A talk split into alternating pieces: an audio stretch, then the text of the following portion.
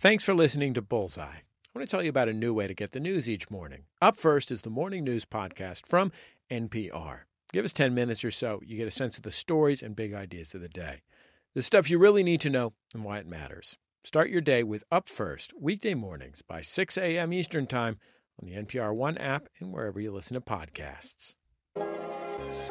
Bullseye with Jesse Thorn is a production of MaximumFun.org and is distributed by NPR.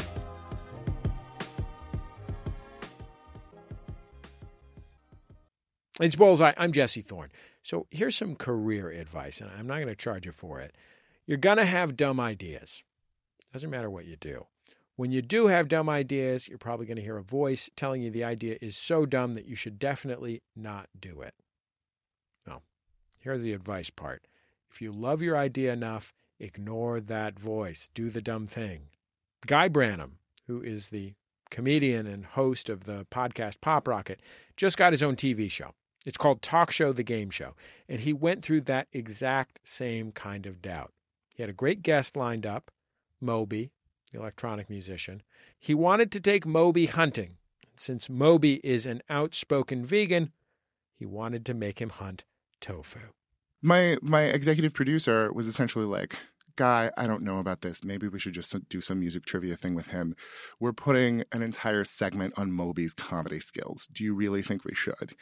And I was like, we but we put so much effort into it. We hung seitan and tempeh in bushes. And I was so uncertain about how the entire show was going to go. And the moment I handed that Nerf gun to Moby, and then a 51 year old man bounced around like a child, um, shooting tofu skins out of the sky, it was magnificent. And from that moment on, I knew uh, that things would be good. Real talk, Moby is a fun dude. It's Bullseye.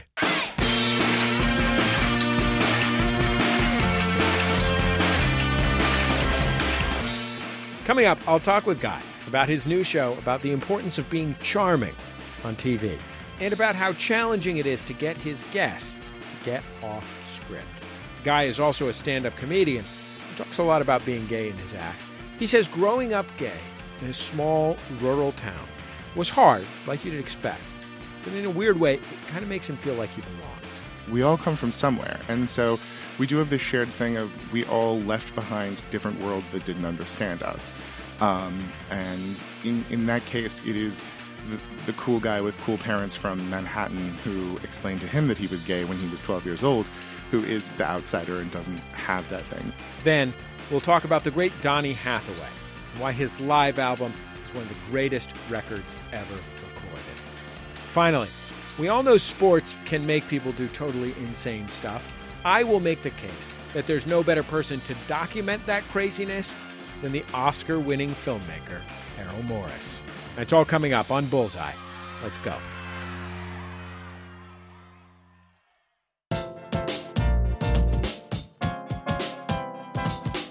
It's Bullseye. I'm Jesse Thorn. This week we're talking with Guy Branum. Guy's a comic I've known for a long time. He's got a mic in his hand. He's brutally honest, super quick witted, and really, really funny. And the other thing about Guy is he's smart, like genuinely insightful, like walked away from a legal career to become a comedian. So, over my company, Maximum Fun, I came up with a scheme to get Guy a podcast. It's actually the sister show of this show. It's called Pop Rocket. It's a weekly panel discussion about pop culture. Got a group of folks who are all really funny and brilliant. Uh, it's honestly one of my favorite shows that we make at Maximum Fun. But Guy always stands out. He's got a lot of TV experience. He was a writer on Chelsea Lately and on Totally Biased with W. Kamau Bell. He appeared on camera on both those shows. Now he's got his own show. It's called Talk Show the Game Show. Like you might have gathered from the name, it's basically the ultimate version of what he says are television's two most maligned genres. I mean, it's basically pretty straightforward.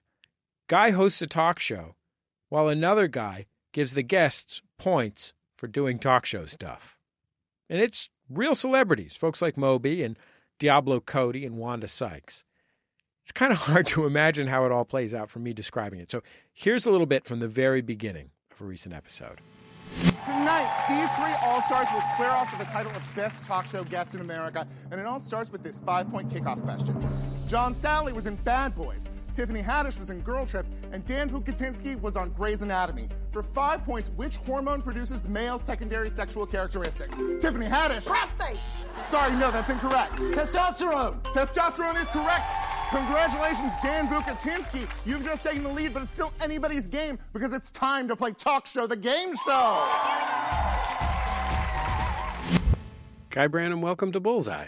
Good to be here. I should say welcome back to Bullseye. Your voice is heard on almost every Bullseye. You have also done interviews on behalf of Bullseye. You've never been the subject of an interview on Bullseye. It's true, but we can hardly behave as though there is an appropriate wall between interviewee and interviewer here. We're cuddling, just so the audience knows. We're cuddling right now. Um, Guy, you grew up in Sacramento, California, but not in Sacramento, California. And any Californian knows that immediately outside of Sacramento, California, is a vast sea of those billboards for Clover Stornetta Dairy and and basically uh, like pastures. Right. When people think of California, they think of celebrities and waves and good times and maybe lesbians and winery in the north. But um, in the middle of California, there is a vast sea of like y- yellow dead grass um, where all of your boutique agricultural products come from. So I'm from Sutter County, California, the prune basket of the world. Is that the real name of Sutter County, California? Well, they don't actually call it that, but we are very much a a prunes, peaches, walnuts, and almonds kind of town, and we have the largest prune dryer in the world. now, gay. Uh, now, Guy, you're gay. I am gay. Gay, you're Guy. Did you know other gays as a kid? Well, it's very interesting because I did actually, as a as a small child, I was exposed to two gay couples. We never called them that. My my parents only referred to them by the most common slur for for gay people. But there were a pair of doctors who lived on the other side of the orchard from us, and th- there were uh, two men who owned a flower shop that my mom worked for. So it was something that I was aware of, but in a space that was hostile enough to that that it, one of the first things I knew about it was that it was a horrible, horrible, horrible life. And then my music teacher, she just had a roommate that she spent a lot of time with. we didn't have a name for that. How old were you when the music teacher had a roommate?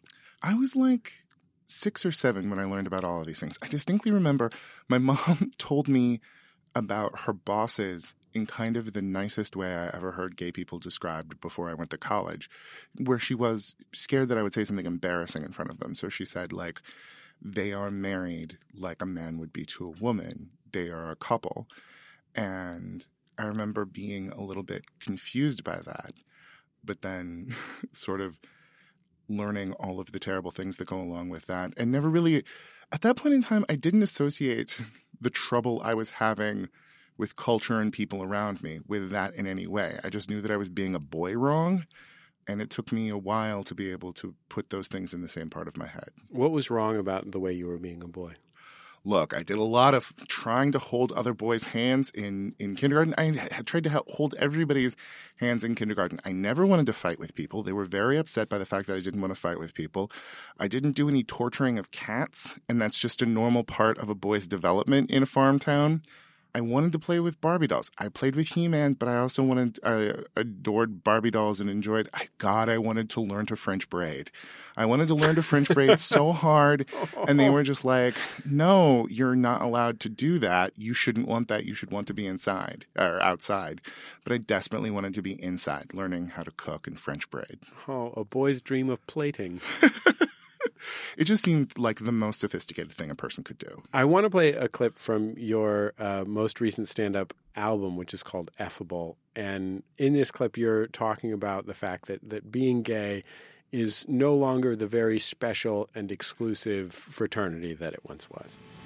it's a little bit sad the way things have changed because like it used to be that to be an out gay person you had to be amazing you had to be like oscar wilde or virginia woolf now essentially we'll let anyone in Being gay used to be Harvard.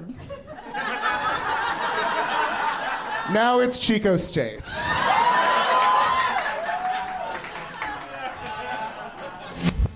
When did you start to think about yourself as gay? Really late. Like, I wasn't, if you'd asked me if I was gay in college, I would have laughed and explained it away. I didn't come out until law school. Uh, there was. Did you when now I want to be clear, like when you laughed and explained it away when you were in college, was that because you were trying to hide something you knew to be true or because you were still trying to figure out what you were trying to hide? It is uh, like I was very specifically using the Freudian defense mechanism of denial. Like not repression. I knew that the thing that aroused me sexually was men but I was trying to find any way to have an excuse to say I wasn't gay because that was a bad thing and a weird thing, and I didn't want to be associated with that. There was just something broken in me that meant I was turned on by men, and somehow I was going to be able to fix it. And it took it took a lot of Berkeley to be able to to make me be like okay with that and understand those things in the same place. Did you understand that you wanted to live in a different world? Yeah, that I was able to accept from a very early age. And it, with it came a lot of hostility from my town and to some extent my family of why was I so committed to not wanting to be part of this thing that had no interest in me being there? Like a world that kind of hated me and was constantly policing me for my behavior. Eh, there was always a lot of, what, you think you're better? And thinking I was better was the only plausible escape from just the hell of everyone constantly being mad at me for the things that seemed most instinctual to me. It, it seems like that must have been a really intense conflict, not only because people were always giving you that, I don't know what you want to call it, that guilt trip, that, uh, that line of attack, but also because no matter how painful it is, your home is your home. And so, like, for you, you have to deal with the idea that you want to leave this home that is your home. It's strange because the things that I have most connection to and most ownership of are are very complex emotionally for me. Like there's the very weird thing of Jesse, you may not imagine this about me, but uh, I miss pheasant hunting a great deal. Like every morning during the fall when I was like 14 until I left for college, my dad would wake me up at 5:30 in the morning and we would go out to some rice field somewhere and we would trot around and we would hunt pheasants. And I hated it more than life itself. It was torture. There was nothing about it that was fun. And now I'm so nostalgic for that experience of like watching a retriever do its job and smelling a pheasant as you cut it open to remove its entrails. Like, and the thing is, is they're not really things I can do anymore. It's not like I have a dog. Um, it's not like my parents have a dog that you, you could do this with. And it's so distanced from my own life. But the only reason I'm able to have that kind of nostalgia with it is because I am so distanced from it. You played on the football team. I played on the football team. My football coach was one of the few adult men who wasn't terrible to me while I was growing up. There was something like his masculinity was like validated enough by being the football coach that he thought I was great. And like all of these other guys were like constantly like just so pissed off at me. Like to understand my town is like it's a very dust bowly town where all of the old white guys have southern accents because they were all born in Oklahoma or Arkansas. And like the whole time I was growing up, they would always be, what do you want to do when you grow up? And my usual answer was either waitress or writer. And then they would always be like, Don't you want to be a football player? And we're so mad at me for not wanting to be a football player. They didn't even suggest that you become a waiter instead of a waitress. I was very young then, and it seemed kind of adorable when I was three. Uh, but uh, there was something so weird and cool about the, the footballiest of the guys being like, Oh, yeah, he's great. It's Bullseye. I'm Jesse Thorn. My guest this week is Guy Branum. He hosts Pop Rocket, Bullseye's sister show. He also just got his own TV show. It's called Talk Show the Game Show. It's airing now on truTV. Were there good things about being on the football team?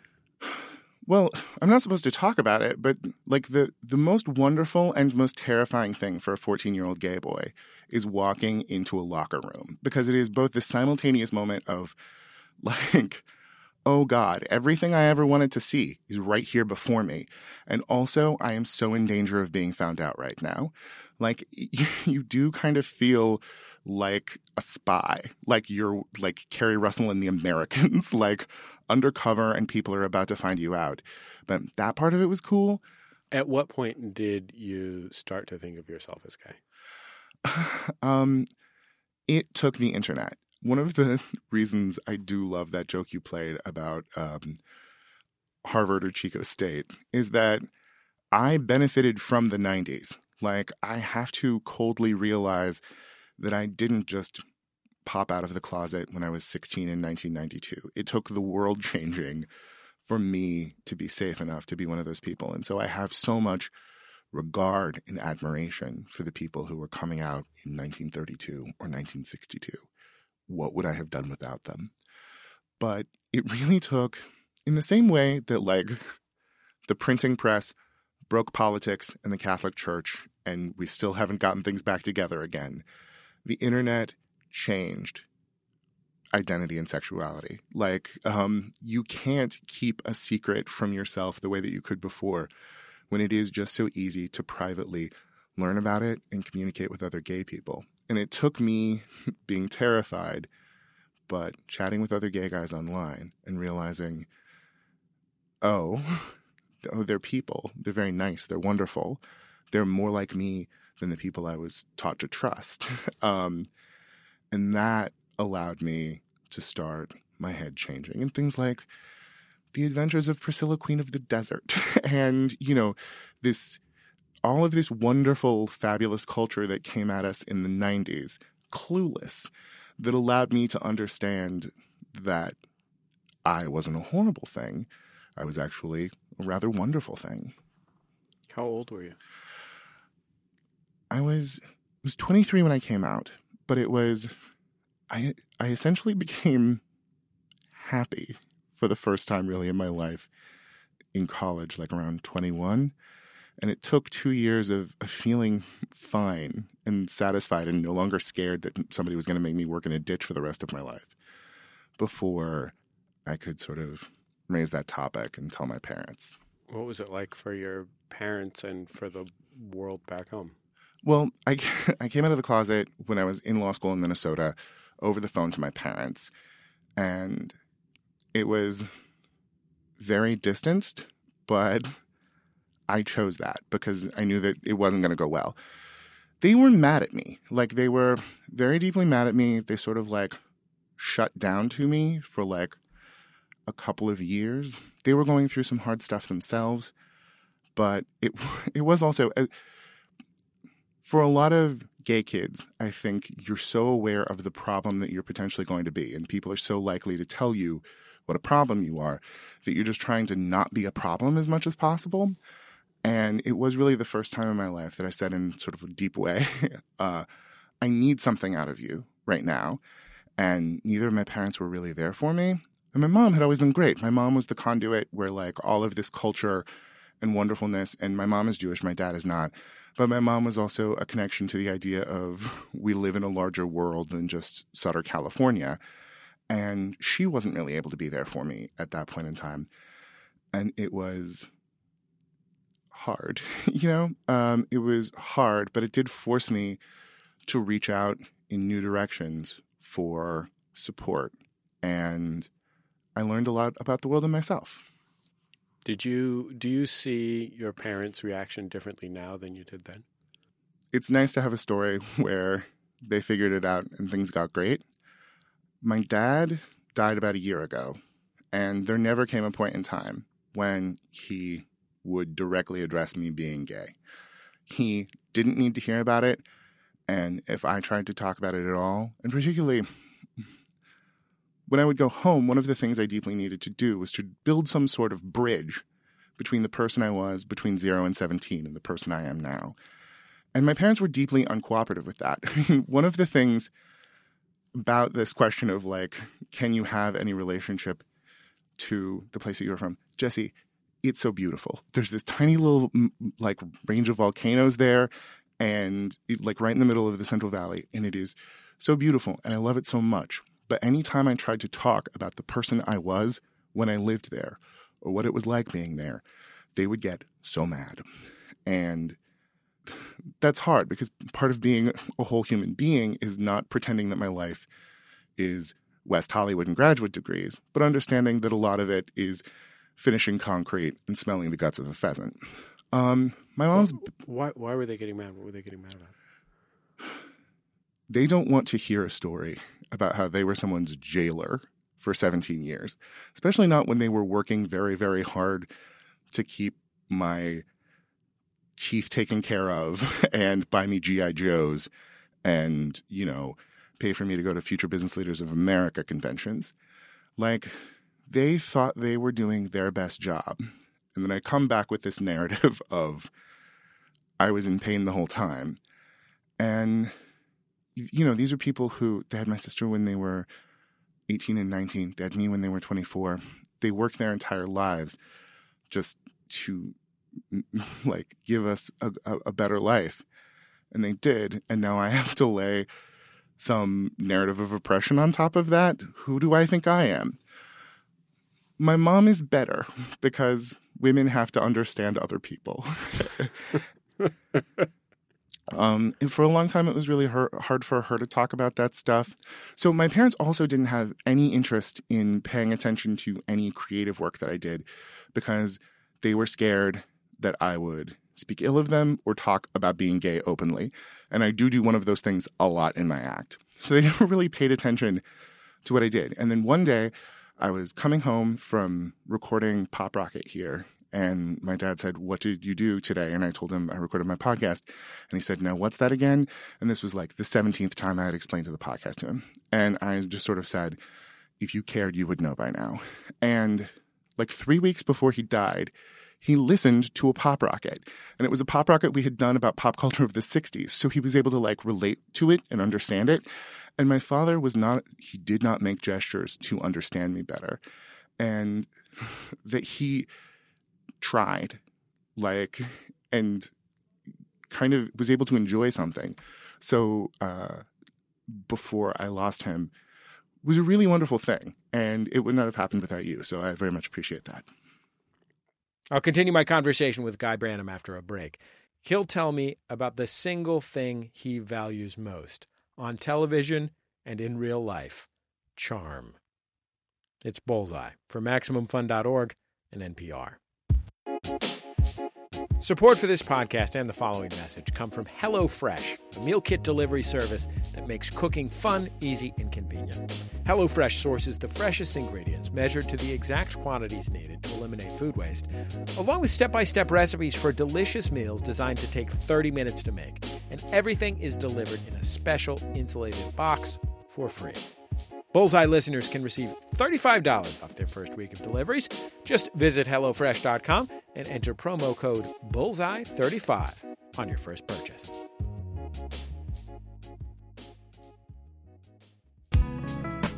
One A is NPR's new daily show inspired by the First Amendment. 1A is the news with those who make the news, great guests, and topical debate, all framed in ways to make you think and engage. Each day, 1A will champion your right to speak freely. Check out 1A with Joshua Johnson from WAMU and NPR on the NPR One app and wherever you listen to podcasts. listening to Bullseye. My guest this week is comedian Guy Branum. You might know him as the host of our sister show, Pop Rocket. He now has his own TV show on truTV. It's called Talk Show the Game Show. It's a talk show where people get points for being charming. I want to ask you a question that has to do with a theory that I've just formulated. So tell me if I'm off the deep end. But I know that th- through college and law school, you participated on these uh, brain competition teams. Of, I think a couple different kinds, right? Like a like college quiz bowl. Quiz bowl, yeah. You were on the quiz bowl team at Berkeley and at the University of Minnesota. And I feel like quiz bowl is a thing where not only do you get rewarded for being smart, but there's rules and standards that make it so that the playing field is even? Yeah, I mean, the extent to which social rules make me happy because I understand, like, explicit social rules make clear what should be going on. When I was in high school, I was obsessed with parliamentary procedure, which is another kind of just sort of ma- like providing clear structures for behavior. And if you're working within that, you're fine. And yeah, like as somebody who felt uncertain for most of my life, the clear validation of you ring a bell and you say Antigone and they say 10 points just glorious. So so satisfying. Pro tip: the answer is always Antigone. take it, take it from a quiz bowl champion and a many-time academic decathlon medalist. Jesse and Guy say say Antigone. Um, that actually is pretty much the premise of talk show the game show. It is what if being charming had rules. Yes, exactly. Um, so one day I was on my way to a quiz bowl tournament in Michigan, I believe, and I was in the back of a 15 passenger van on like a 12 hour drive, and my friend Anne Marie and I were talking about television because that's what we talked about. Um, and I just came down with a hard stance of there's a right and wrong way to be on a talk show. And from then on, we started discussing this idea of talk show, the game show. And then 10 years later, um, I had left Chelsea lately and was in like a career funk and didn't know what was next. And one night I just stayed up late and I was like, well, how would Talk Show the Game Show work? And then I stayed up into the middle of the night writing up these rules. And then I asked uh, uh, Jamie Flam at the improv if I could come and do it. And he said yes. Um, and it was just so weird to over 10 years later, this like win I turned into reality, like dingy, like cr- experimental space next to the real comedy club kind of reality.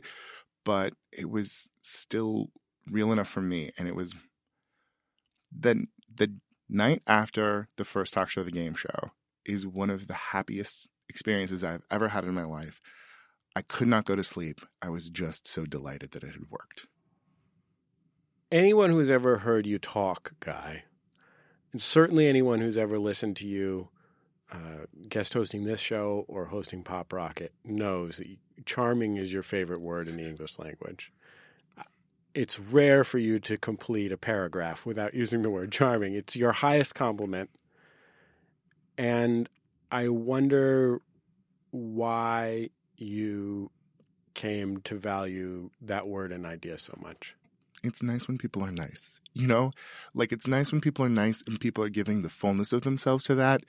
Like, so frequently when people come to talk show the game show, they think that they're supposed to be pretending to be doing something, that they're supposed to be doing some sort of parody of a person on a talk show. And the thing is, is talk shows at their best are people having a real conversation with the utmost of themselves. And I love Babette's Feast. it is uh, a Danish movie from the late 80s about um, essentially about a woman who cooks a meal for some people. There's not much more to it. But one of the things she says is that an artist's dream is to give their up, let me give my utmost. And I love to get give my utmost and I love to have my friends give their utmost and get to enjoy that. It's a beautiful thing. And when you're raised as a man in our society, giving your utmost is supposed to be this zero sum game. It's supposed to be that there's a winner and a loser. And charm is the game where everybody wins. You know, I, I feel like the record should reflect that with all of the weighty emotional topics that we've discussed on this program, which there have been many, the moment that you were forced to wipe a tear away was when we started talking about charm. I cry at good things. Like I I cry a lot, but I cry at things that make me happy. Because here's another of my grand theories. Why do they call us gay? Why is why is the euphemism for homosexual people that we are happy, especially when we know that gay people are so much more likely to experience depression and experience suicide or suicide attempts. And the thing is, is like at the end of the day, once you realize I'm probably never going to have children, I'm probably uh, who are a biological union of me and the person I love. Once you realize there's not really a religion that wants me, um, you have to have some reason to keep going. And a lot of people don't keep going, but the people who do figure out why.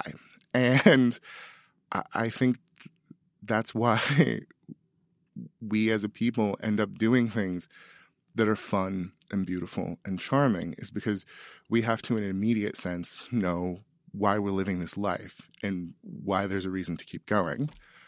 So hard, th- hard things happen, and I will get through them. But it is the wonderful things. It is Beyonce in the Dreamgirls medley at the Academy Awards the year that Dreamgirls was nominated that makes me cry every time because that's worth living for. It's Bullseye. I'm talking with comedian Guy Branum. He's got a new TV show. It's called Talk Show The Game Show. It's airing right now on truTV. One of the reasons that I was so thrilled when you agreed to host the sister show of this show, Guy, was because because you really care about people in the world. And I I loved the pieces that you made for uh, Totally Biased, the late night talk show that ran uh, for a, a, year or two on FX and FXX a few years ago. You were you were a writer on the show, and some of the writers came in front of the camera and, and delivered kind of signature bits. Yours was called No More Mr. Nice Guy. Um, and I, I want to play one and it, you are you are basically reacting to this guy called Chris Culliver, who played for the 49ers, I think, at the time, um, who had said some really lousy homophobic stuff um, and said it publicly too. Um, so this is this is my guest Guy Branum on Totally Biased uh, just a few years ago I am here to call you out, Chris Culliver, not for being a homophobe, but for being bad at football. You said you can't be with none of that sweet stuff. You want to know what else would have been sweet, Chris? That Super Bowl ring you're never going to have. And hey, Chris Culliver, maybe you should worry less about who gets behind me on Saturday night and worry a little more about Jacoby Jones getting behind you on Sunday night than passing a pass, then scoring a touchdown. Because people only care what you think because you're good at football. And last Sunday, you weren't that good at football. Ha ha, you lost. How did your job on that show end up being, and it's one that you were really good at, c- calling out stuff? Well, one of the great things about Kamau is he was very aware of the fact that, like, as a black man who has had to watch white people talk about race on television for his entire life. W. Kamau Bell, the host of the show. Yeah. Um, he understands that sometimes it's really annoying to to have other people talking about your experience without having any experience in that world of, of their own. And so he was always really good about wanting people from the show to talk about their perspectives on things. And the the thing is is like when you're a gay person, you've just lived a whole life with lots of people expressing opinions about you. And there is a presumption that you will simply be quiet and take it. And one of the things for me was the minute I came out of the closet, I was so full of Berkeley that I was just like, oh no, I I will not take it. I will always say what I can. And another thing is years of starting out in stand up where people on stage were saying horrible things about gay people. And if I wasn't on the show or I wasn't after them on the show, I didn't get to say anything in response. Just filled me with this deep need to be able to get my chance to say, hey, hey, nobody, step back. And I remember hearing about that stuff from the, the two 49ers players and getting so mad and so hurt, particularly because they were from San Francisco, the place where I started comedy and what should be the safest place for gay people in America. And that was probably the fo- that's the football team of the place you grew up. No, Jesse, we weren't rich enough to like the 49ers. Was it Raiders country? Oh, okay. So Raiders was deemed like a, a, little bit edgy and trashy. So we were in this weird in between territory where like we, my dad thought of us as like better than Raiders fans, but also not fancy enough to be 49ers fans. Not white wine types like those 49ers. fans. Exactly. Um, so he always liked the Washington Redskins for no reason. But I remember watching the game and seeing the dude get behind him and catch the interception and just being so pleased that I was like, oh, I, you know, that magical moment when it just crystallizes in your head exactly what you will say to someone.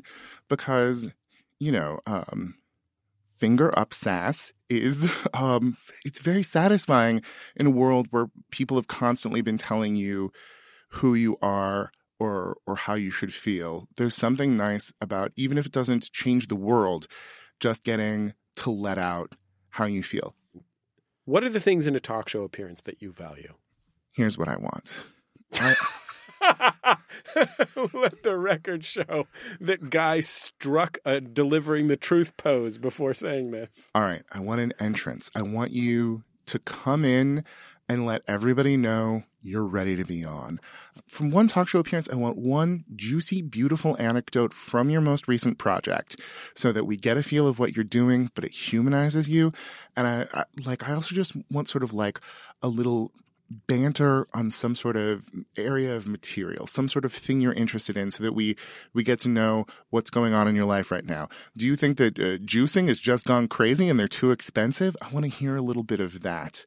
Um, and also, I want you to show up looking like you're on a talk show. I want cocktail dresses. I want, you know, a little bit of pop that says you're dressed like you, but you're dressed like the best version of you.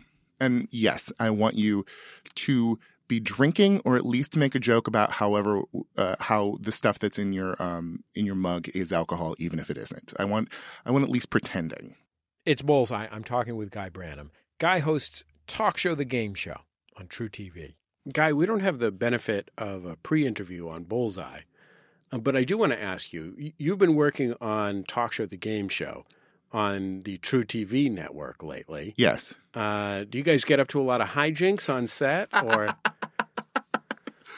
Um, and that's the terrible thing is that I always worry that I don't have enough good anecdotes. Um, I always worry that after I've put all of this stuff together, that I am myself a terrible talk show guest. Um, our first show, a little rough, didn't go great. Everybody was learning what they were doing. Second show, we had kind of one of the most produced segments we were ever going to do on the show. It was a bonus game for uh, electronic music artist Moby. Are you familiar with Moby? sure, the uh, charmer lives in a castle here in Los Angeles. So my my executive producer was essentially like, "Guy, I don't know about this. Maybe we should just do some music trivia thing with him. We're putting an entire segment on Moby's comedy skills. Do you really think we should?" And I was like, "We, but we put so much effort into it. We hung seitan and tempeh in bushes. Oh, he was he was hunting tofu. That was the game. Is he was hunting tofu, and." I was so uncertain about how the entire show was going to go until because every time I had done it live, it was a great experience and it always felt fun. But after that first show, I was nervous.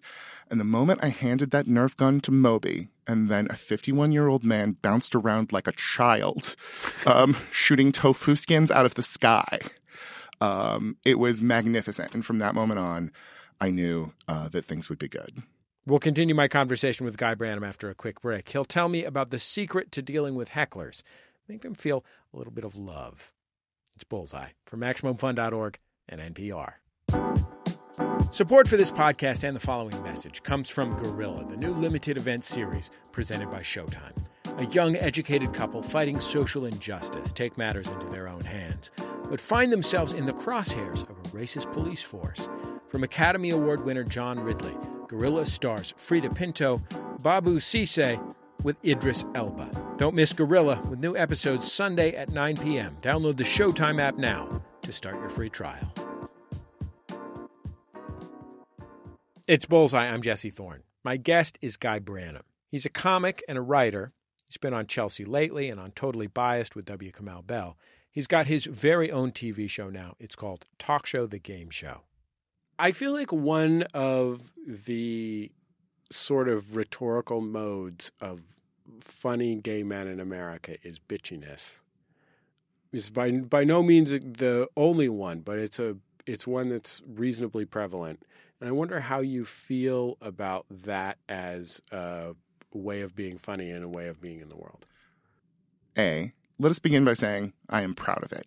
Bitch is a, a, slur that we have for women who have opinions that they are not supposed to have. As somebody who is categorized as unmasculine, uh, I am proud to have opinions, and I am proud to have opinions that are at odds with many of the set opinions of the world. There comes a point where you do have to wonder how much am I letting my scar tissue define me? How much am I just being a creature of my anger? And it's really interesting when I see, like, when I was first on television on a regular basis on Chelsea lately, I started to have this experience of like gay guys complaining about me and complaining about how I was too fat and I wasn't a real gay guy for that reason, or I was too effeminate and so I was too gay for that reason. And they were telling what their problem was with me in their sassiest possible way. And I had to kind of respect it and love it because I knew that that's what I would have been doing if I was watching some gay guy on TV and wasn't the gay guy. I would be trying to express control over my world in some way and let out some degree of rage. And I think that a hard thing for the gay community, the gay male community particularly, is that we do so come from a space of criticism that we have a hard time making culture of our own and respecting culture of our own. God knows we can appropriate other people's culture and turn it into something magical. And I and appropriation is an important part of gay culture. We are not allowed to have our own culture until we are adults, which means as children we are forced to learn uh, through analogy and appropriation. I will never apologize for that.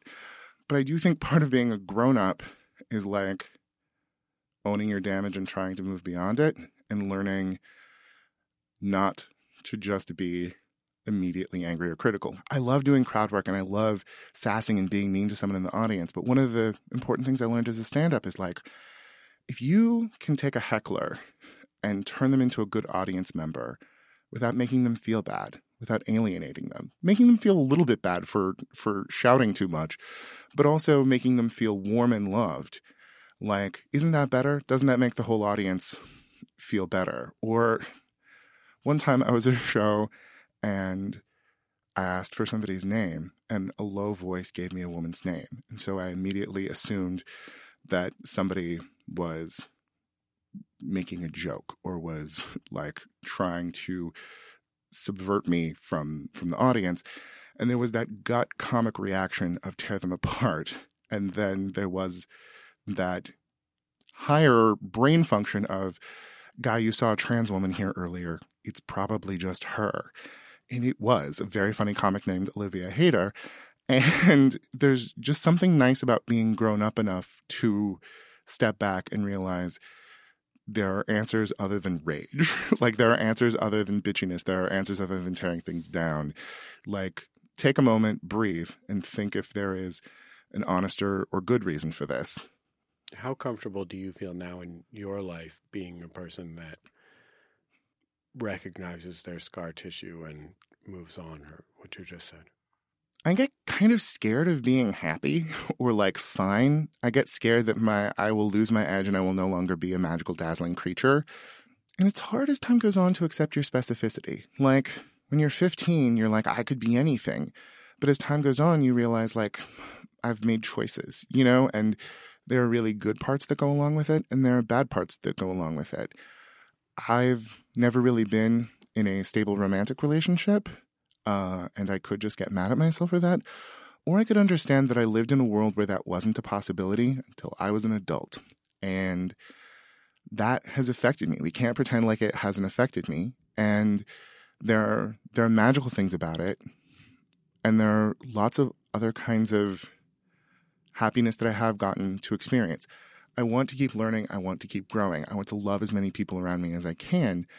Um, but also, like, your life happened. you know, your your life happened, and all of those specificities go go along with it, and you have to play the hand that you were dealt. Guy Branum, thank you so much for coming on Bullseye. It was great to get to talk to you. Thank you for having me, Jesse. It's always a pleasure.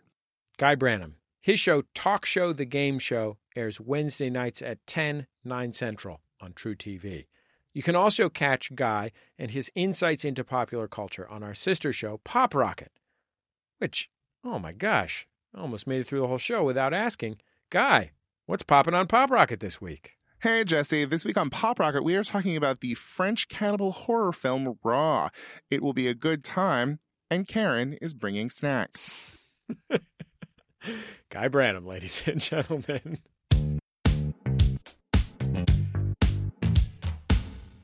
It's Bullseye. I'm Jesse Thorn. It's time now for Cannonball.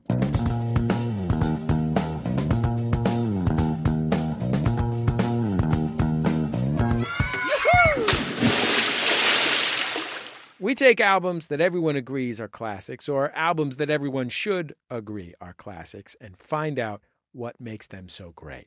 This week, we're going to talk about Donny Hathaway Live. It was recorded in Hollywood and New York in 1972. It's almost entirely covers, with Hathaway singing and playing piano.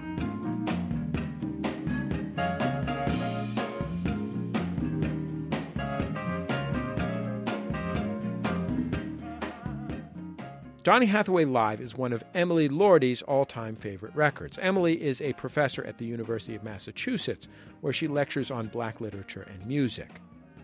She loved this album so much, she wrote an entire book about it, the 33 and the Third series. And if you ask her, she is convinced Donny Hathaway does not get the respect he deserves. Donny Hathaway was a phenomenally gifted singer, composer, arranger, and band leader who sort of quietly revolutionized the technical and expressive possibilities of soul music. And yet, despite his contributions, he's often excluded from histories of American popular music. This is in part because Hathaway's earnest sincerity and love of real musical beauty don't necessarily fit our archetypes of the stereotypical macho soul man. Let's take a listen to what's going on. It's the first track on his live album. Mother, mother,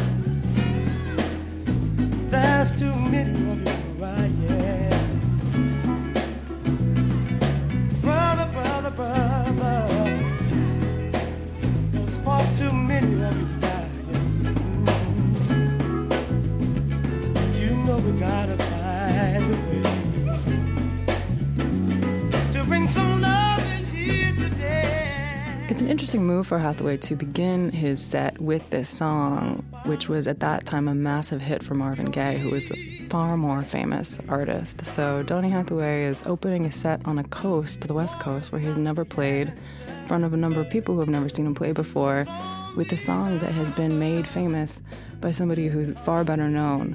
There are a couple of different ways to interpret that decision. One would be that it's a kind of modest overture, you know, this this idea that even if people don't know Donny Hathaway, they'll probably know this song. So it's a kind of way in. But another way to look at it, and the way that I would tend to interpret it, is that it's like the ultimate gangster move. Donny Hathaway is saying he can take any song and remake it and just kill it and move on. What's going on?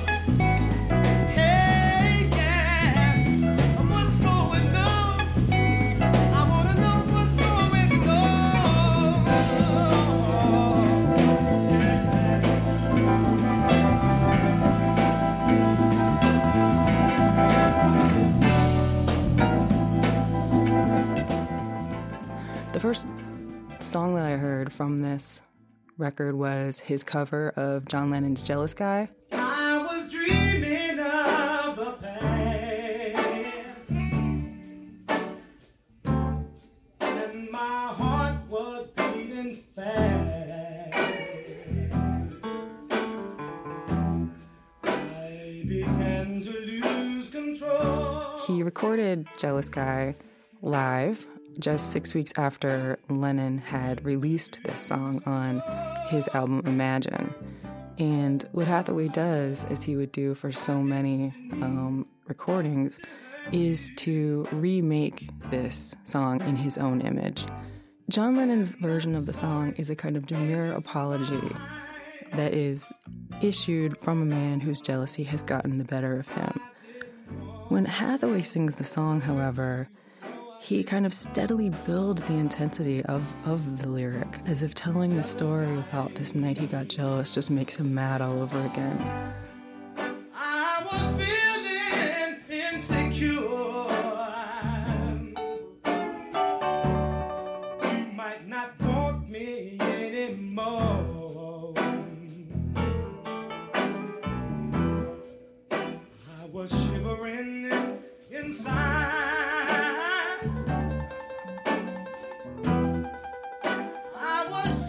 Hathaway's version, what starts as an apology ends up with a demand as he ends up singing towards the end in this ad lib, I don't want nobody looking at you. So what's so interesting about that to me is that I think that it kind of exposes the central irony of Lennon's version. Because what Hathaway does is to show how insufficient, if not actually hypocritical, it is to apologize for being jealous, while also complacently admitting that you're just a jealous guy. In Hathaway's version, that admission comes to seem like more of an excuse than an apology. It comes to seem like it's less the answer to this problem than the problem itself.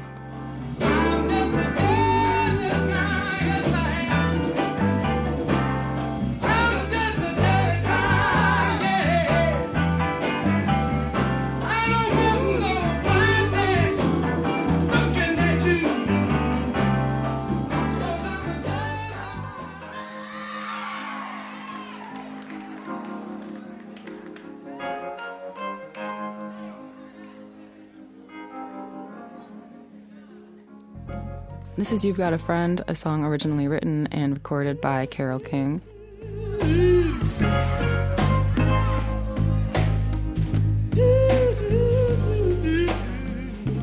This to me is the album's most iconic moment because the album as a whole documents not only Donny Hathaway's incredible abilities as a pianist, composer, arranger, band leader, and of course, an incredible vocalist, but it also documents the love that you can really hear so clearly between Donny Hathaway and his audience. So you can hear that the crowd erupts as he plays the first chords of the song. Many people in the audience would have recognized it from his duet with Roberta Flack. But they also then took the opportunity to play the role of Roberta Flack as Donny Hathaway is singing the song. You know, they let him sing the first verse alone, but as soon as he gets to the chorus, they join in at full voice.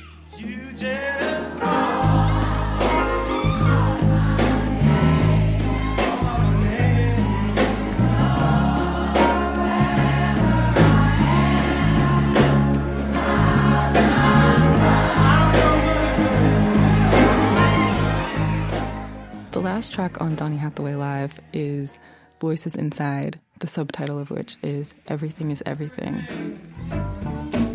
Is everything, y'all. And it's a 13 and a half minute instrumental jam.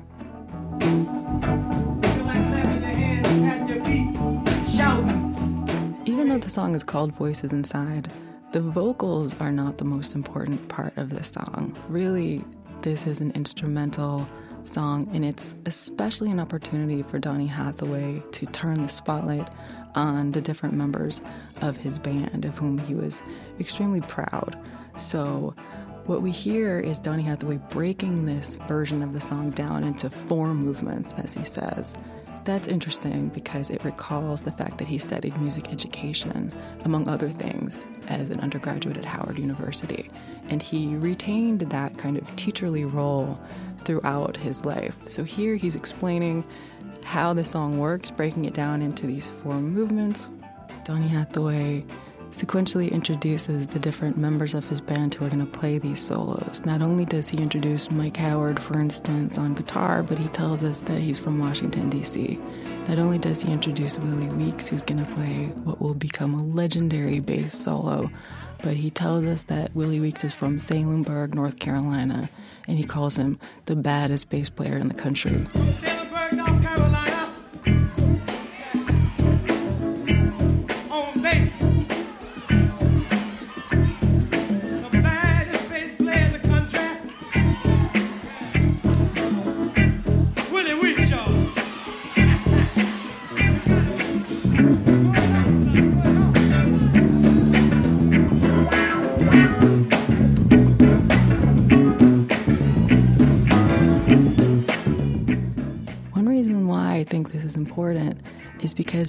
Puts into action what Martin Luther King called the concept of a beloved black community. Donny Hathaway is very intent on distributing the voices of the song amongst the different players in his group. It's also important at a moment when black expressive labor is not necessarily being acknowledged.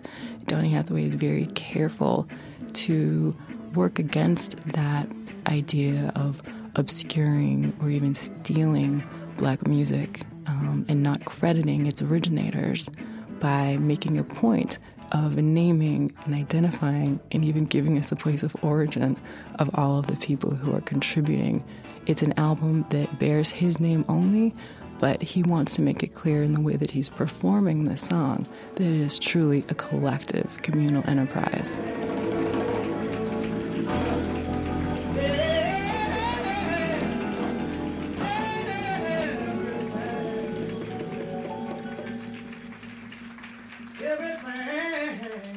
Is everything.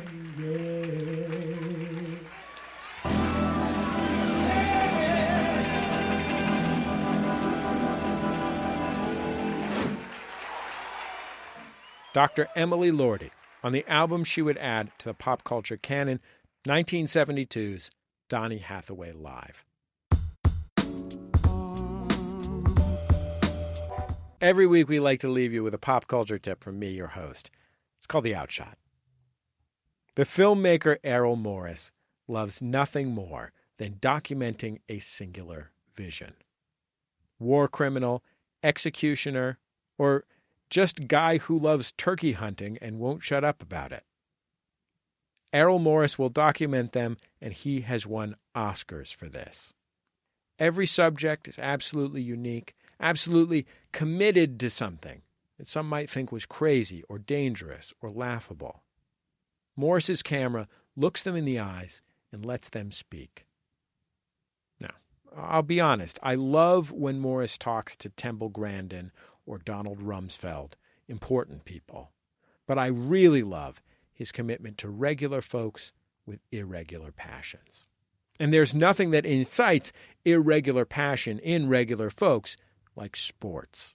That's why I love Morris's series. It's not crazy, it's sports. Six short films that he made a couple years ago for ESPN. One of them is about a streaker. He runs naked onto sports fields. His name is Mark Roberts. He's sort of a craftsman, an artist with one broad brush. He says that he loves to hear people laugh. 65,000 people in the stadium all rose at once and screaming and cheering. The adrenaline and that feeling of euphoria was absolutely unbelievable. I think everybody in the world should streak at least once. You have to experience it to understand what the actual feeling's like. I'm not very well endowed. I haven't got a lovely body. If I was well endowed, beautiful body, I'd be a poser. And I wouldn't have to run, I'd just stand there. But I've got to run fast because my body's a mess. One of the stories is about the lengths people will go to to acquire sports memorabilia. It asks simple questions like who would pay $8,000 for Ty Cobb's dentures? When I bought them, my oldest son Brian, he said, "Ma, everybody's talking about you. People could have they could have a car for what you paid for those teeth. They think you're crazy." Of all the items in that auction, that auction took almost 22 million, but the dentures got more press than any of I think there was 1500 items, so that made me happy. Somebody comes over, they know I'm a collector. What'd you buy now? I'd say, hey, look at these teeth. So you know you'd always have a great conversation piece. That's why I went after them. I just got lucky, but I mean, I it's changed my life. I was just a nobody. There's the story of a man whose life was dedicated to being Mr. Met. You know, the guy with the giant baseball head who dances around at Mets games in New York. And to his downfall. Yes, he had a downfall. There's one about an elaborate heist, a, guy who risked his life to steal a giant Michael Jordan jersey. And weirdly, maybe the most powerful of all of them is also the most modest. It's called The Subterranean Stadium. It's about a man, a grown man well into middle age, who runs a tabletop football league. You know, tabletop football? That game from the 60s where the little magnetic guys wobble on a shaky metal field? If you're a football fan and you have somebody sit down with you who knows how to play this game, teaches you how to play it correctly, with the right equipment and rules, you'll become addicted. You'll love it. A game with moving parts like this, where there's actually action figures and you can control the action, you're the coach. It, it makes it almost like moving chess, only a lot more fun. Moving chess? You make the wrong move, you're cooked. In some ways, this guy is the least ambitious of the subjects. He's not rich. He doesn't have to scam his way onto the field at the Super Bowl or free climb through the ceiling of a basketball arena. He just paints the new logo onto football figurines, brings a few friends into his basement on the weekend, keeps stats. But he is inflamed by a sincere and dedicated passion. His friends go along with it because they love him. They buy into the madness. What keeps us going year after year after year? John. Nothing makes him happier than to see us down there having a good time, arguing with each other. You gonna play this forever? That's one of the beauties of this game is we can be old and decrepit and still play it. As long as I can get up and go down them cellar stairs. Yeah, I'll be playing till I can't play no more. And from what you say, you'll be some ethereal spirit above. Who knows? Who knows what the future holds? But I'll be ready for it. Because the truth is that sports don't matter. Ask the 25 public radio listeners writing me letters right now. Sports is absurd, like fundamentally absurd. Jerry Seinfeld once said, and I think it's very insightful, that we're basically rooting for laundry.